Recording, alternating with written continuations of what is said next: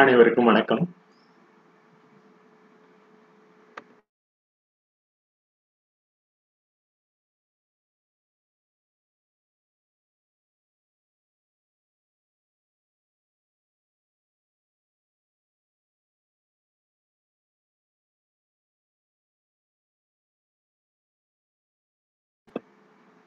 அனைவருக்கும் வணக்கம். இன்று நாம் ஊ என்ற சொல்லிலிருந்து ஆரம்பிக்கிறோம். அந்த ஊ என்ற சொல் தொல்காப்பியத்தில் 59வது எழுத்து அதிகாரத்தில் 59வது பகுதியில் கூறியுள்ளார். பன்னீர் உயிரும் மொழி முதலாகும், 12 உயிரெழுத்துக்களும் மொழிக்கு முதலாகும் என்று கூறியுள்ளனர். இந்த உயிரெழுத்துக்களில் கரந்துரைப்பாக அன்பின் ஆரமுதம், இங்கு ஈர் உயிரும் உயிர் மெய் எழுத்துடன் ஊரெங்கும் எழுவாயில் அதாவது பேரெழுத்தில் ஏற்புடைத்து ஐஞ்சீர் அடிகளாலும் அழகுறும் சொற்களால் என்று ஐஞ்சீர் அடிகளாலும் என்பது அழகுறும் சொற்களால் ஒளிபெற்று ஓங்கி ஔதாரியத்துடன் அகதில் நிலைபெறுவோம். அதாவது இந்த அஇஇ என்ற சொல்லிலிருந்து அந்த கரந்தரிப்பை அமைத்துள்ளோம். அன்பின் ஆரமுதம், இங்கு ஈர் உயிரும் உயிர்மை எழுத்துடன் ஊரெங்கும் எழுவாயில் அதாவது பெயரெழுத்தில் ஏற்புடைத்து ஐஞ்சீர் அடிகளாலும் அழகுறும் சொற்களால் ஒளிபெற்று ஓங்கி ஔதாரியத்துடன் அகதில் நிலை பெறுவோம் என்று இந்த உயிரெழுத்துக்களில் இந்த ஊ என்ற சொல்லிலிருந்து ஆரம்பிக்கிறோம். இந்த ஊ என்ற சொல் தமிழிசை பாடல்களிலும் கைக்கிளை என்ற அந்த ஒளிப்பு அந்த தமிழ் இசையில் தொடர்ந்து நமக்கு ஒரு பாங்காக உள்ளது.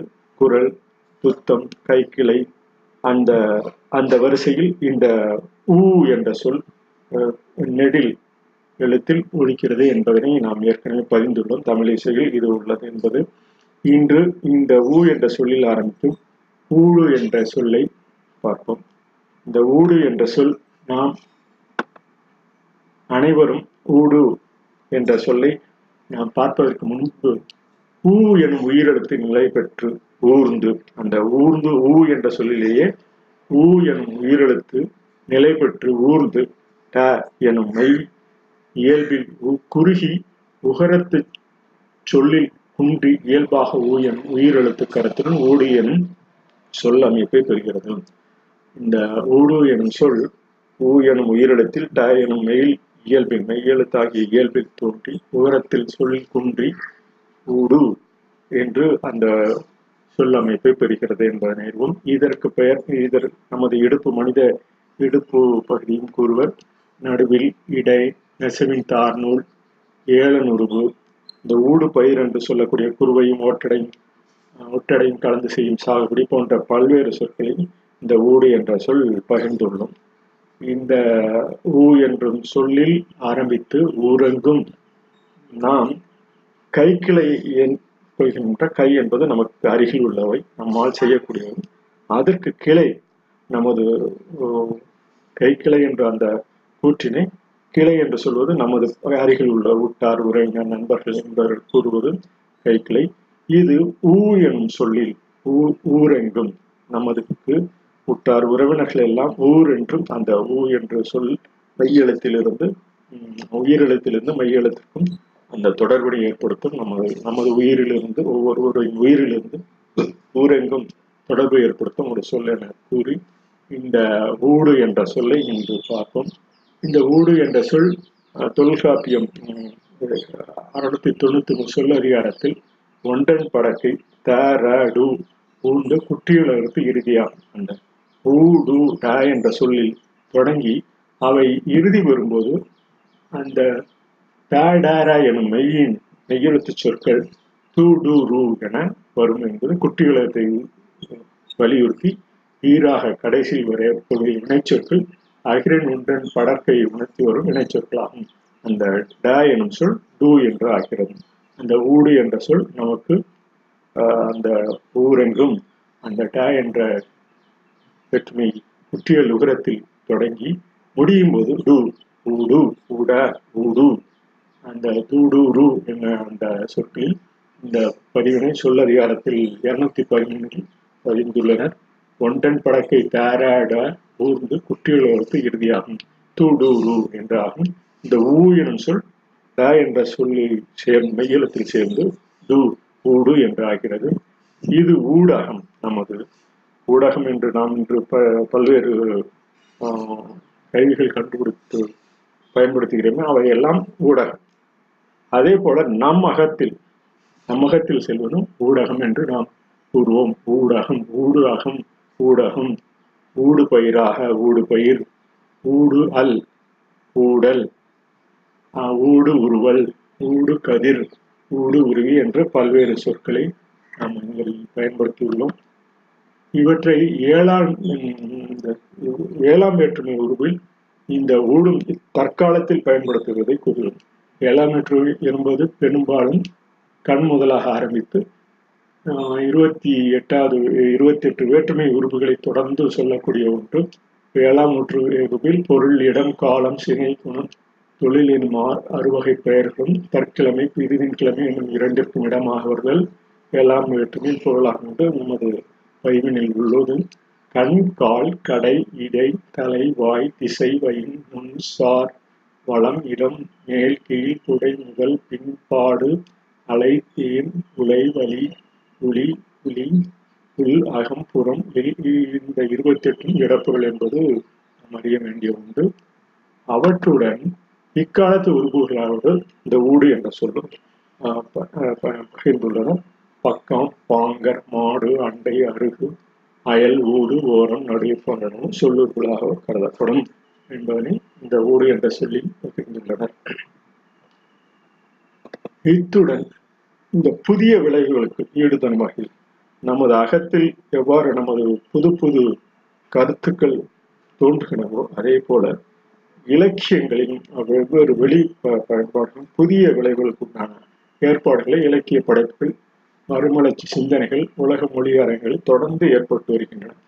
இதை விஞ்ஞான அடிப்படையில் நாம் அந்த கருத்தினை, அறக்கருத்தினை, அற செயல்பாட்டினை பொருள் விஞ்ஞான அடிப்படையில் பொருட்களின் மூலம் இலக்கிய பாடம் திருத்தி அமைத்து தமிழ் இலக்கியங்களும் தற்போது தொடக்கப்பள்ளி தொட்டு பல்கலை படிப்பு வரை படிப்படியாக மேற்கொள்ளப்பட வேண்டும் என எண்ணங்கள் மேலோங்கி வருகின்றன.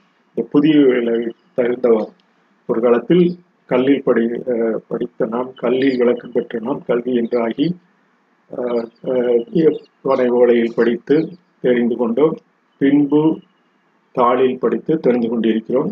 தற்பொழுது புதிய விளைவுக்கு ஈடுதரும் இலக்கிய படைப்பிலும் தொடர்ந்து நாம் பயணம் செய்து கொண்டிருக்கிறோம் என்பதை கூறி இந்த பல்வேறு கருத்துக்களோடு பாரதி இந்த ஊடு என்ற சொல்லை எங்கு பயன்படுத்தினான் என்பதை பார்ப்போம். பாரதியின் தந்தை சகுந்தலா பாரதி ஒரு நூலில் பதிந்துள்ளார். கடையம்சத்திரம் ஆண்கள் பள்ளியில் முதலில் படித்த பெண் சகுந்தலா பாரதி தான். நாராயண பிள்ளைக்கு இருந்த செல்வாக்கை உபயோகப்படுத்தி ஆசிரியர் பக்கத்திலே உட்கார்ந்து வைத்து பாடம் சொல்லப்பட்டது. கடையத்தை சுற்றிலும் உள்ள கிராமங்களில் உள்ள சுடலை மாடன், எழுத்துக்கள் மாடன், பண்டி மாடன், பனையேறி மாடன், சீவளப்பெரிய சுடலை, உள்காட்டு சுடலை, கள்ளக்கரையான், வேம்படி மாடன் என்று கணக்கில்லாத தெய்வங்கள். இங்கு நடக்கிற கொடைகளுக்கெல்லாம் தவறாமல் போய்விடுவார். இந்த கொடைகளுக்கெல்லாம் தவறாமல் போய்விடுவார். பாரதி அப்படி ஒரு கொடையில் ஐயாண்டி மேனவழிக்க பூசாரி சாமி ஆடுகிறார். அந்த நேரத்தில் பூசாரின் குரலில் மாடன் பேசுகிறார். பணம் வச்சான், வெத்தலை வச்சான், பாக்கு வச்சான், ஒன்றும் வைக்கல, சுண்ணாம்பு வைக்க மறந்துட்டான். பக்கத்தில் இருந்த பாரதி உடனே கூறுகிறார், சாமி நமக்கு நிலம் வச்சான், பலம் வச்சான், செல்வம் வச்சான், ஒன்னே ஒன்று வைக்கல, மூளை வைக்க மறந்துட்டான் என்றவுடன் கேட்டவர்கள் எல்லோரும் செலுத்தி விட்டனர். சிவமாணிக்க பிள்ளை இதே கருத்தை பின்னாடி கூறுகிறார். அவருடைய பாட்டினில், பாரதியின் பாட்டினிலே பாரதி கூறுகின்ற பாட்டை, 1000 தெய்வங்கள் உண்டென்று தேடி அலையும் அறிவிலிகால் பல்லாயிரம் வேதம் அறிவொன்றே தெய்வம் உண்டாமெனில் எளிரோ மாடனை காடனை வேடனை போற்றி மயங்களும் மதியிலிகால் எதன் ஊடும் நின்று ஓங்கும் அறிவு ஒன்றே தெய்வம் என்று போதி அறியீரோ மாடனை காடனை வேடனை போற்றி மயங்கும் மதியிலிகால் எதன் ஊடும் நின்று ஓங்கும் அறிவு ஒன்றே தெய்வம் என்று ஓதி அறிகிறோம். அறிவு ஒன்றுதான் தெய்வம் என்று ஓதி அறிவீரோ என்று அந்த கவிதையில் பகிர்ந்துள்ளார். அந்த கவிதையினை பகிர்ந்து இந்த அறிவு ஒன்றே தெய்வம் என்ற அந்த கருத்தினை பகிர்ந்து கவலை துறந்து இங்கு வாழ்வது வீடென்று காட்டு மறைகளெல்லாம் நீவே கவலை நினைத்து உமி மெல்லுதல் போல் இங்கு அவங்கள் புரிவீரோ. மெல்ல பல தெய்வம் கூட்டி வளர்த்து பெருங்கதைகள் சேர்த்து பல கள்ள மதங்கள் பரப்புவதற்கு ஒரு முறை காட்டவும் வல்லீரோ என்று இந்த பகிர்ந்துள்ளார். இத்துடன் இந்த பதிவு நிறைவு பெறுகிறது. உங்கள் அனைவருக்கும் மிக்க நன்றி கூறி என்னுடைய பதிவினை நிறைவு செய்கிறேன். நன்றி, வணக்கம்.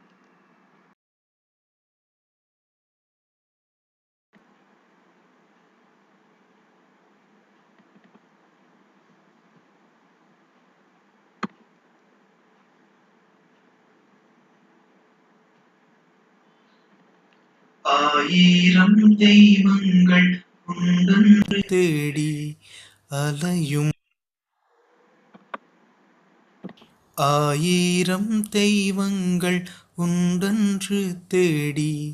அலையும் அறிவிலிகாள்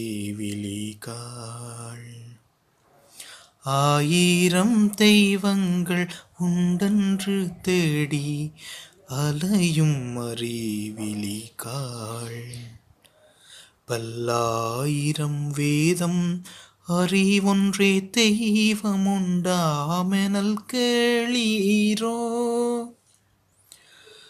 மாடனை காடனை வேடனை போற்றி மயங்கும் மதியிலிகாள் ஏதனோடு நின்றோங்கும் அறிவொன்றே தெய்வமன்றோதி அறிவீரோ. சுத்த அறிவே சிவமன்று கூறுன் சுருதிகள் கேளீரோ. பல பித்த மதங்களிலே தடுமாறி பெருமையழிவீரோ. போந்த நிலைகள் பலவும் பராசக்தி பூணு நிலையாமே உபசாந்த நிலையே வேதாந்த நிலை என்று சான்றவர் கண்டனரே. உள்ளதனைத்திலும் உள்ளொளியாகி ஒளிர்ந்திடும் ஆன்மாவே இங்கு கொள்ளற்கரிய பிரமமன்றே மறை கூவுதல் கேளீரோ. மள்ளப்பல தெய்வம் கூட்டி வளர்த்து வெறுங்கதைகள் சேர்த்து பல கள்ள மதங்கள் பரப்புதற்கோர்மறை காட்டவும் வல்லீரோ.